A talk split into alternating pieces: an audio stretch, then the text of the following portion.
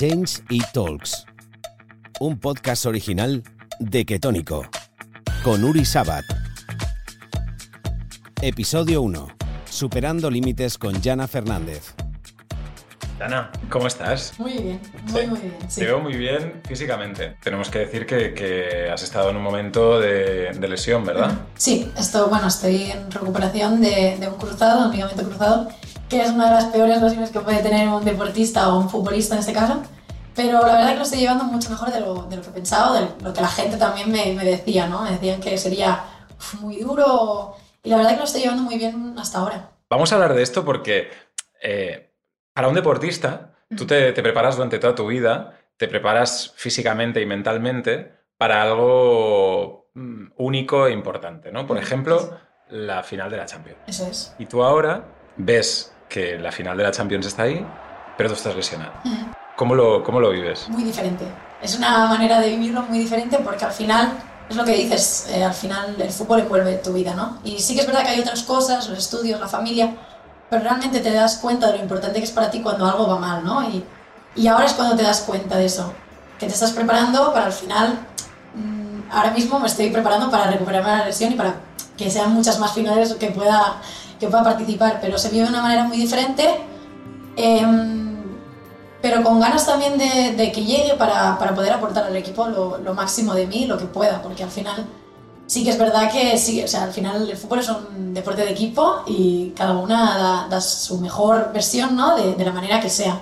Y ahora me va a tocar hacerlo desde la grada, pero, pero vamos, al, al máximo seguro. Esto es una, una cosa súper importante, ¿no? La mentalidad. Porque hablamos de- del físico, el físico evidentemente te llega o te lleva a, a- a, en tu caso, a ser futbolista profesional, pero la mentalidad también, ¿no? Sí. Tú, en tu trayectoria y con todas las chicas que has jugado, con todos los deportistas que, que- que- que has conocido, ¿qué crees que es más importante? ¿Las aptitudes o la actitud? ¿El físico o la mente? Yo creo que es, va muy de la mano y creo que sin una cosa no puedes tener la otra, ¿no? Al final, si no tienes ese condicionante físico que, que te hace diferente, sí que es verdad que igual, por mucho que, que desees, ¿no? O quieras, si no trabajas tu físico, es muy complicado, ¿no?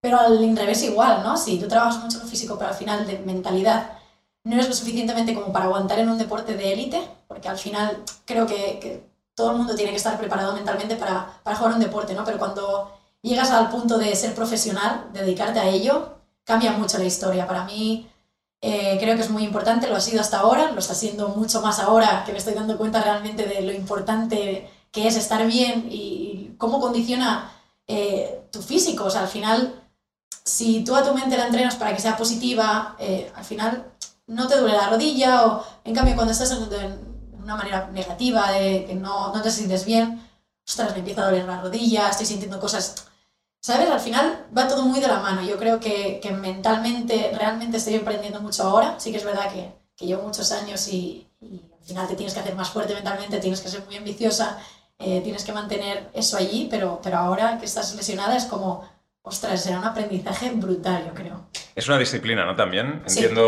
Eh, poner tu, tu cabeza en el, en el sentido de decir, unas veces se gana, otras se aprende y ahora estoy aprendiendo a, a- a tener que luchar desde, como decías tú, desde la grada, Sí, sí. ¿no? Ver a tus compañeras, a tus amigas, a tu, a tu gente ahí eh, ganar la Champions es. y tú eh, animar desde la, desde la Eso grada. ¿no? Para mí es muy importante eso. Al final la parte mental es, es vital para cualquier deportista de élite y creo que es lo que te hace ser diferente también de, de los jugadores que se van quedando por el camino, ¿no?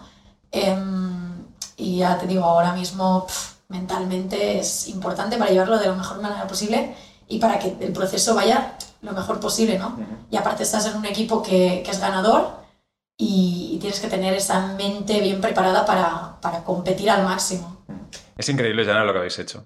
Y estas charlas se llaman Change Talks, eh, historias que, que- que son muy diferentes. Y la historia, por ejemplo, del fútbol femenino es muy diferente ahora a lo que, a lo que era hace cinco años. ¿Cómo lo has vivido tú? Lo he vivido de manera... Bueno, al final creo que soy muy joven y creo que no lo he vivido tampoco mucho el cambio, ¿no? Digamos, sí que cuando era pequeña seguí el fútbol femenino Y sí que, es real, sí que es verdad que en 5, 6, 7 años ha cambiado el fútbol femenino de una manera increíble. Em, pero realmente una, una jugadora veterana de, que, lleva muchos años en el fútbol te podría decir realmente lo que, lo que ha cambiado. ¿no? Yo a veces lo hablo con Mer y, ellas se cambiaban en un, vestuario que, que, no daba para mucho, eh, tenían unos campos eh, con unas condiciones horribles y, ahora nosotras contamos con, no sé cuántos fisios, con preparadores físicos, eh, psicólogo, nutricionista, que cualquier cosa que necesites, o sea, lo, tienen en, o sea, lo tienes a tus manos. Para mí eso es súper importante y ahora te das cuenta realmente y la gente que, que, lo ha vivido te hace darte cuenta y valorarlo. De decir, chicas, esto no os penséis que, que, que, es de ahora, que o sea, eso llevamos trabajándolo muchos años para que ahora lo podáis disfrutar vosotras, pero mucha gente que, que ha tenido que vivir cosas peores ahora mismo no puede disfrutar de ello, así que disfrutémoslo, pero también valore, valorémoslo, ¿no? Mm. Que al final somos las jóvenes, pero también tenemos que seguir dando ¿no? lecciones de, de, cómo ha sido a, a, las que siguen subiendo para, para que realmente valoren lo, donde están y, y, lo que se ha hecho hasta ahora. Yo creo que hay una cosa ahí muy importante, que es también el foco mediático, ¿no? Sí. Eh, lo que antes pues podía no ser noticia, ahora lo es. Lo que antes podía ser pues no llenar un campo como el campo del Barça, ahora se llena, ¿no? Y todos esos cambios hacen que, que, que lo que antes era que el chaval eh, jugara fútbol y la niña se apuntara a ballet, pues ahora es muy diferente. Y ahora mmm, podemos vivir otra, otra realidad que es la que, la que vosotras estáis demostrando, ¿no? Sí. Al final creo que nosotros también nos dedicamos al fútbol para, por eso, ¿no? Para, para ese cambio eh, social que, que, se está viviendo y que tenemos la suerte de vivir nosotras y, y hacerlo nosotras, ese cambio social, ¿no? O intentar que ese cambio social vaya de nuestra mano. Eh, al final, tú hablas con Melanie Serrano, jugadoras más veteranas, no se podían dedicar solo al fútbol, a vivir al fútbol, de, del fútbol, tenían que estar estudiando. ¿no? Eso es, tenían que estar estudiando para tener que trabajar o trabajar y jugar a fútbol eh, al mismo a tiempo. Claro. Eso es. Y ahora que yo con, con 20 años siga estudiando, pero, pero pueda dedicarme al fútbol y no tener que preocuparme de, de cosas básicas en la vida, como pagarte un alquiler o pagarte la comida o cualquier cosa, para mí es muy importante y creo que es lo primero que se ha cambiado y que realmente ha hecho que haya este boom.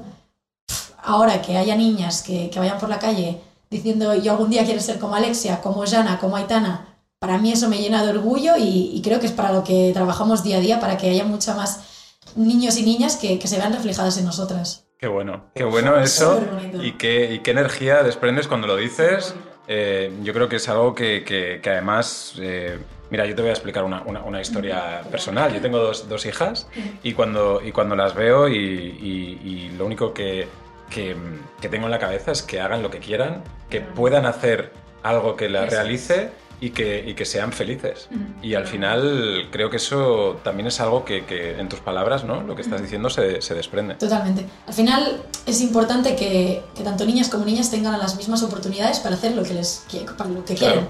No que un niño tenga menos oportunidades para hacer ballet, si quiere, o que una niña tenga menos oportunidades de hacer fútbol, o que se le pongan obstáculos. No, para nada. Al final cualquiera es libre de, de escoger lo que quiere hacer y creo que eso es lo bonito, que al final yo he vivido ese, ese proceso de, yo quiero jugar a fútbol. A mi, mi madre al principio era como, fútbol, siendo la única chica, con tantos chicos, no lo sé yo. Al final confiaron en mí ciegamente y dijeron, bueno, si la niña quiere jugar a fútbol y insiste tanto en jugar a fútbol, vamos a apuntarla.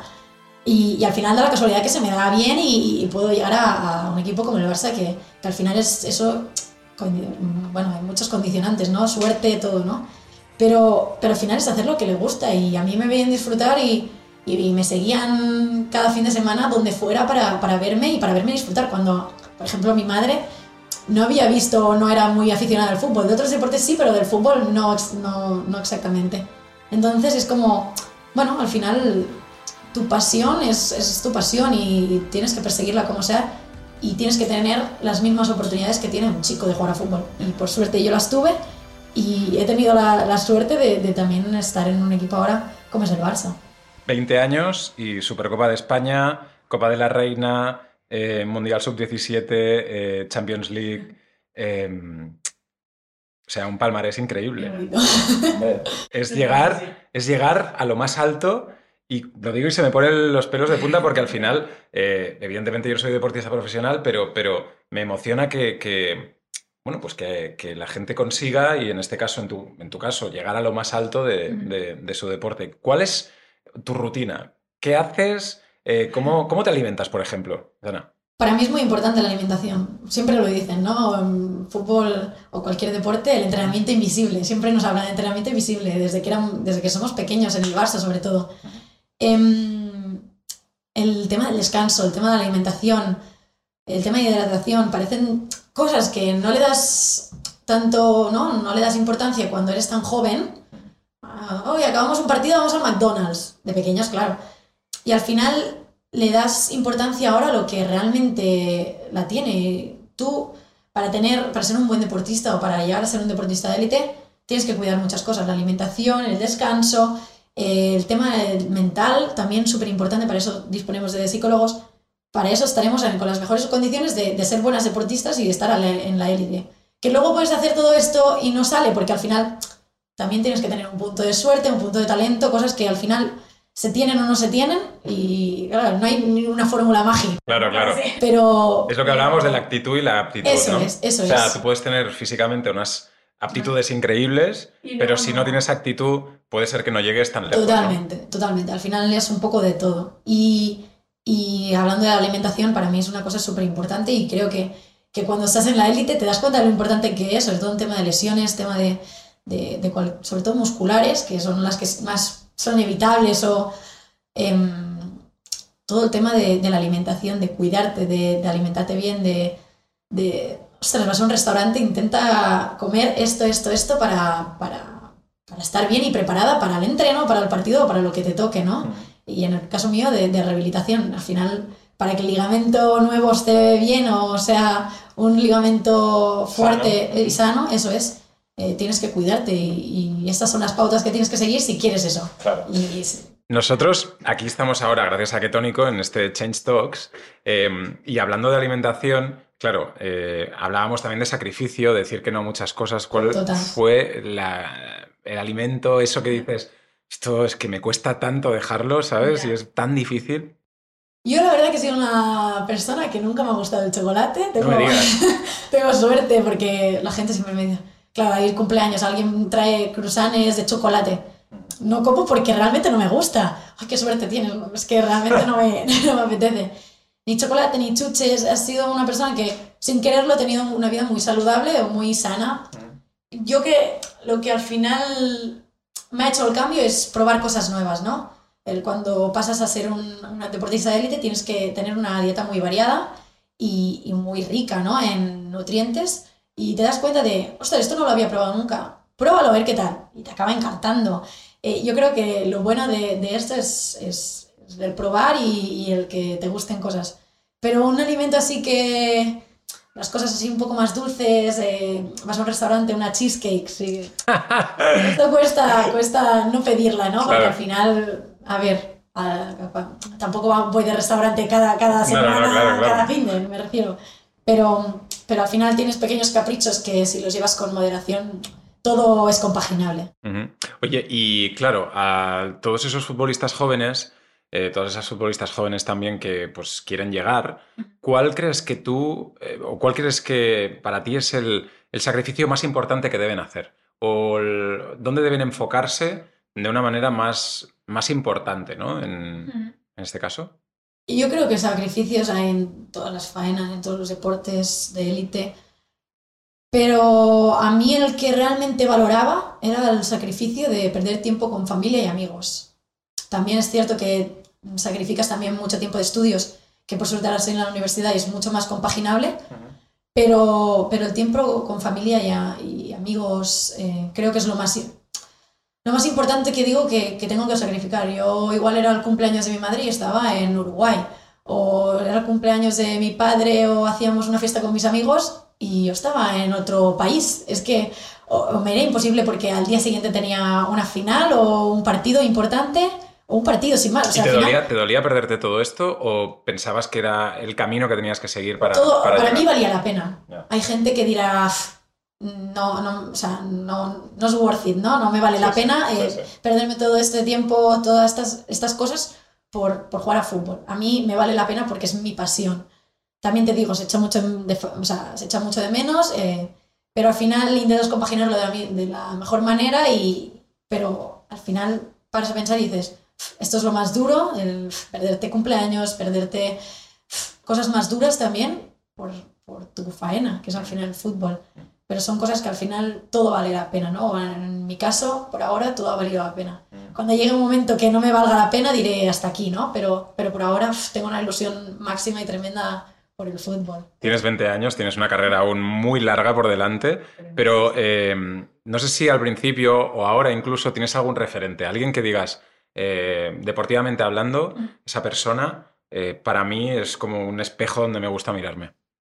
Tengo muchos referentes y tengo la suerte de tener referentes en mi equipo, que eso es lo más bonito que puede haber y, y al final yo, cuando hablamos de niñas que tienen referentes a nosotras, yo fui una de esas niñas, ¿no? Eso es lo bonito y lo que quiero transmitir también a la gente.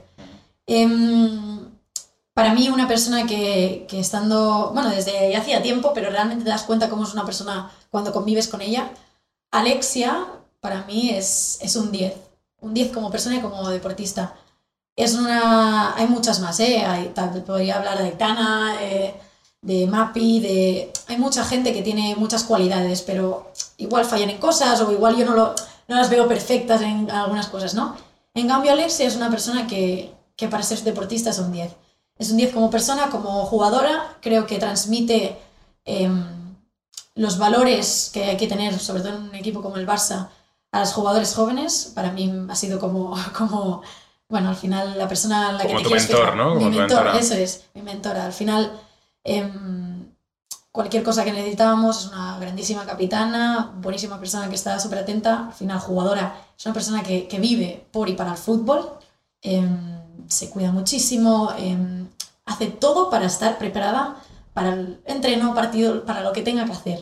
Y, y para mí es, es un referente porque al final la tengo tan cerca y puedo aprender tantas cosas de ellas, para, para mí es, es increíble. Tengo muchísimas referentes en el equipo porque al final la mayoría son mayores que yo y han vivido muchas cosas que, que yo no y me pueden transmitir y enseñar muchísimas cosas. Pero si me tuviera que quedar con alguna, creo que, que sería con Alexia por lo completa que, que, que acaba siendo y, y al final se ve reflejado en los premios que le dan, ¿no? No Sí, es sí, sí. casualidad que, que gane un balón de oro, al final es mucho trabajo detrás y, y creo que eso es- la, hace, la hace diferente. Yo creo que hay una imagen también, eh, ahora que hablabas de Alexia, eh, que dio la vuelta al mundo y Ujú. las redes sociales se hizo muy viral, ¿no? Eh, en, en Twitter se la veía a ella haciéndose una foto con alguien que llevaba una camiseta del Real Madrid y había eh, pues debate un poco, ¿no? De que cuáles o cómo eran los valores, ¿no? Y qué diferencia había entre el fútbol masculino y femenino en cuanto a valores y todo esto. ¿Tú esto lo, lo- lo puedes ver? ¿Ves diferencias Sí. en todo eso? Creo que sí, Sí. Y creo que, mm, bueno, el fútbol masculino igual se ha vuelto de una manera no tan bonita o no tan respetuosa. Creo que eso el fútbol femenino lo tiene y creo que lo sigue, o sea, lo tiene que seguir manteniendo. Para mí es vital. Cuando se pierda eso del fútbol femenino, yo creo que no habrá vuelta atrás. Y creo que esa cercanía con los fans, eh, ese de da igual los colores, tiene que haber respeto ante todo. Eh, al final, no es casualidad que se llene un Camp Nou. Al final la gente tiene ganas de vivir ese ambiente sano, bonito, de, de un fútbol femenino, de ver un partido, de apoyar el- a la mujer en el deporte. Creo que es todo un conjunto de valores que, que desprendemos y que también hemos aprendido nosotras que, que hace que sea muy, muy bonito. No digo que el masculino no, no, no- no lo sea, pero sí que es verdad que, que nosotras tenemos ese ambiente tan sano que, que creo que tenemos que mantener para, para diferenciarnos y para, para que la gente también se nutra de ello y que nos siga por ello, ¿no? Al final creo que es muy bonito. ¿Tú tienes presión ahora? Siempre tengo presión. Es una presión que me la autoaplico, ¿eh? No es una presión que, que igual también la gente te lo aplica, pero no la, no la concibo así. Es mucho, ah, mucha autoexigencia, en todos los sentidos y sobre todo cuando estás en, en un sitio donde eres el punto de mira y, y- y al final la gente espera de ti unas cosas y tú esperas de ti unas cosas que, que tienes que cumplir o al final estás allí para cumplirlas, ¿no? Claro. Es como cualquier faena, vaya, ¿no? Sí, sí, totalmente. Todo el mundo tiene presión, es. pero a lo mejor en vuestro caso que tenéis lo que hablábamos antes, un foco mediático más importante, pues si cabe puedes tener aún más ¿no? los ojos de todo el mundo. Pero hablando de la presión, ¿podrías decirme cuál ha sido el peor momento de tu carrera? Ese que, que digas, wow, aquí estoy en un momento difícil, he tocado fondo. Eh, ¿Cuándo fue? El más difícil seguramente es ahora cuando, cuando me rompí los cruzados. De decir, em, tienes que cambiar de chip, tienes que adaptarte a la situación, como has hecho siempre, porque al final, al final esto es de adaptarse, ¿no? Pero esta situación era completamente nueva, no había tenido ninguna lesión ni grave ni leve prácticamente. Entonces es como, vale, adáptate a esto, tienes 20 años, quieres seguir dedicándote a esto.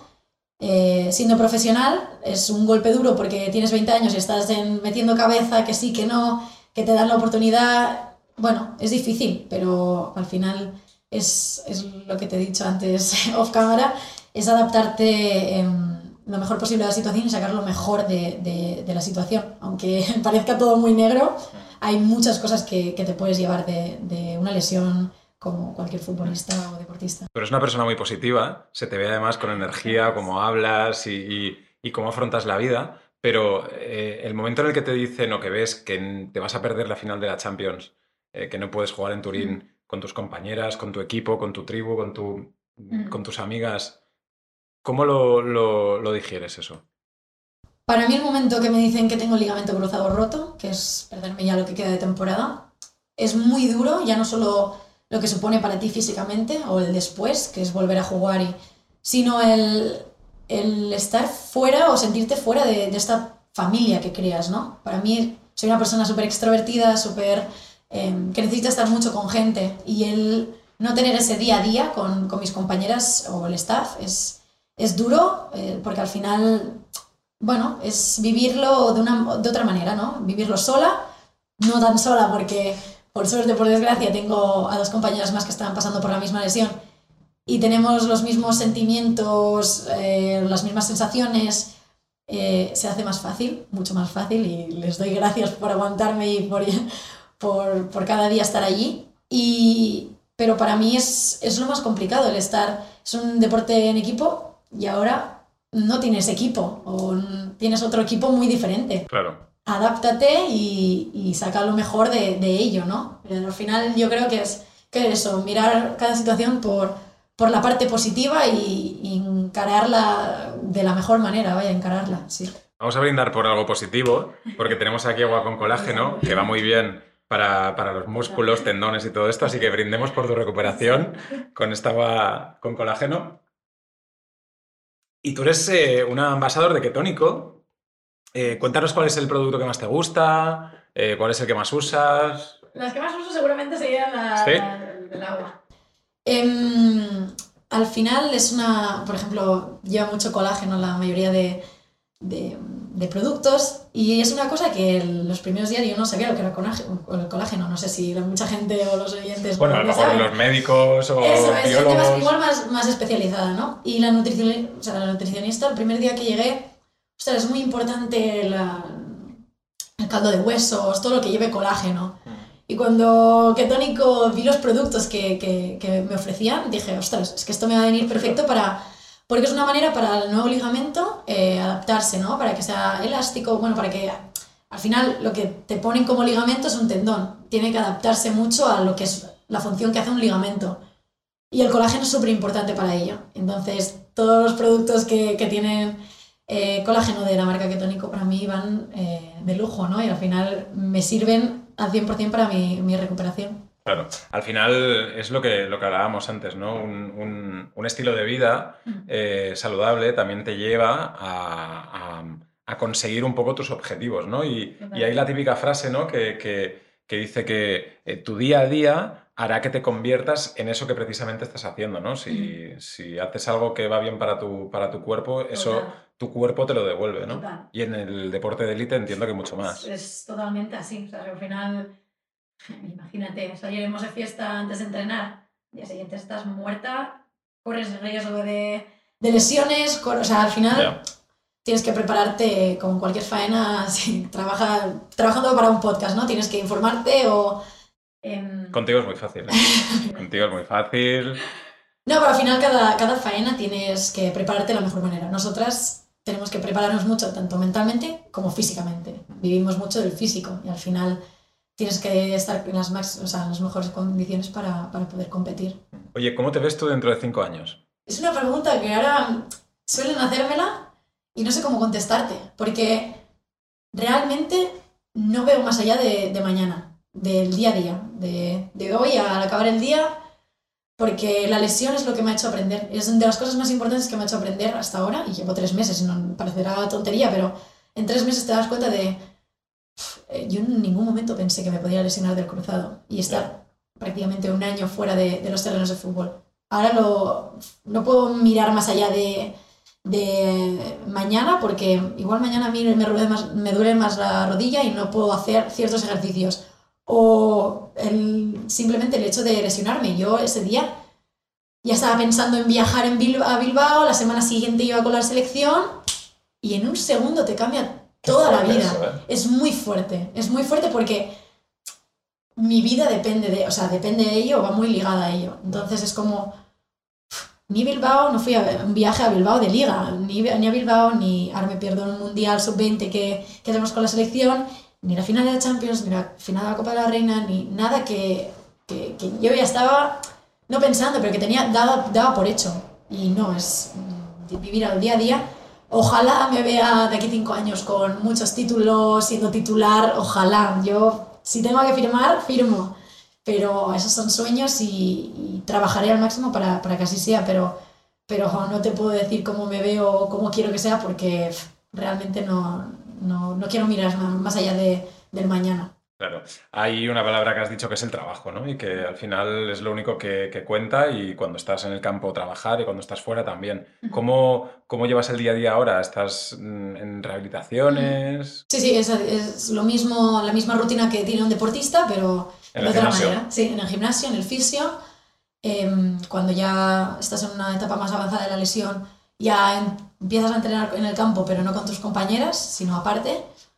Es diferente y a la misma vez es tu mismo horario. Al final nosotras íbamos igual un poquillo más, más temprano que las otras jugadoras.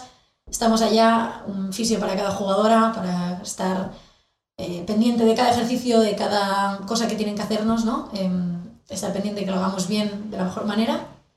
Y al final acabamos el entreno, nosotras tenemos igual tiempo de ver un poquillo el entreno de, de ellas y comemos todas juntas, que al final también eso es lo que da mucho equipo Claro. y, y hace mucho que sea una familia. Y al final la tarde tienes libre para, o no, depende si tienes doble sesión o no, pero tienes libre para, para hacer tus cosas o, o, tu día a día, que muchas veces seguramente es con, con gente del equipo, porque al final somos una familia y como ves a la gente tan cada día y tienen tus mismos horarios, que eso es muy importante, me he dado cuenta ahora. Claro. Al final, y tu misma vida, porque al final mis amigos igual salían de fiesta o eh, tenían unos horarios muy diferentes a los míos. Ahora estoy compartiendo vida con gente, bueno, son mis amigas al final, que tienen mi mismo horario, mi mismo estilo de vida.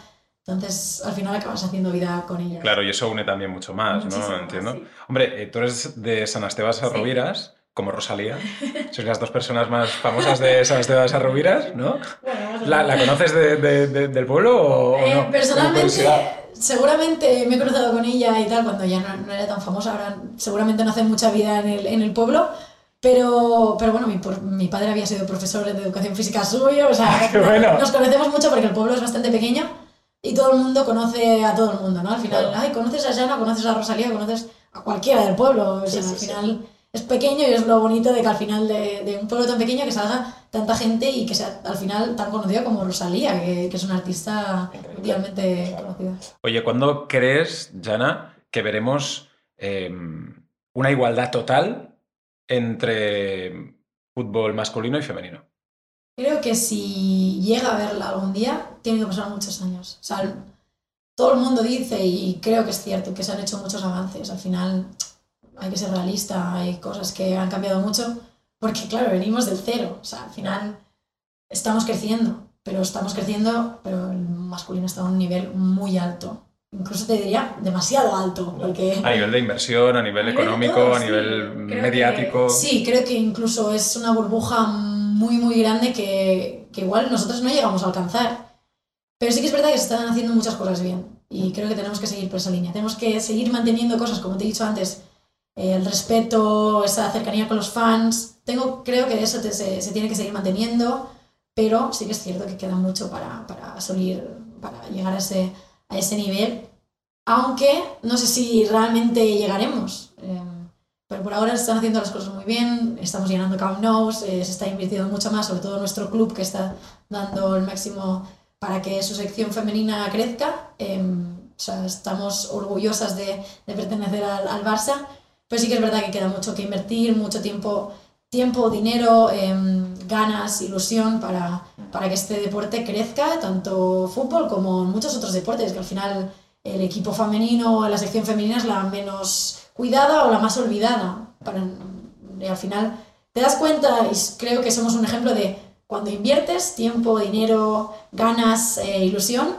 los resultados se dan y se están dando. Al final, miras hace 5 o 7 años, no teníamos los resultados que estamos teniendo ahora. Se invirtió un poco, eh, la gente se, se, nos dio más facilidades para realmente dedicarnos a ello, para dedicarnos de la mejor manera y, y se ve que los resultados están siendo magníficos. Y, y espero que siga así muchos años más, pero que, que, la gente que dice, ay, claro, invertir, invertir es muy fácil. Yeah.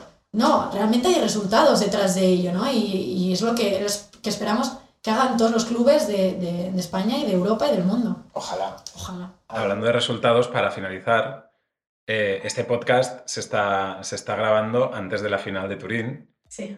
¿Qué crees que va a pasar? La gente que lo haya visto o que lo esté viendo ya posteriori, pues podrá decir que nos hemos equivocado o que no, pero ¿tú qué crees que va a pasar?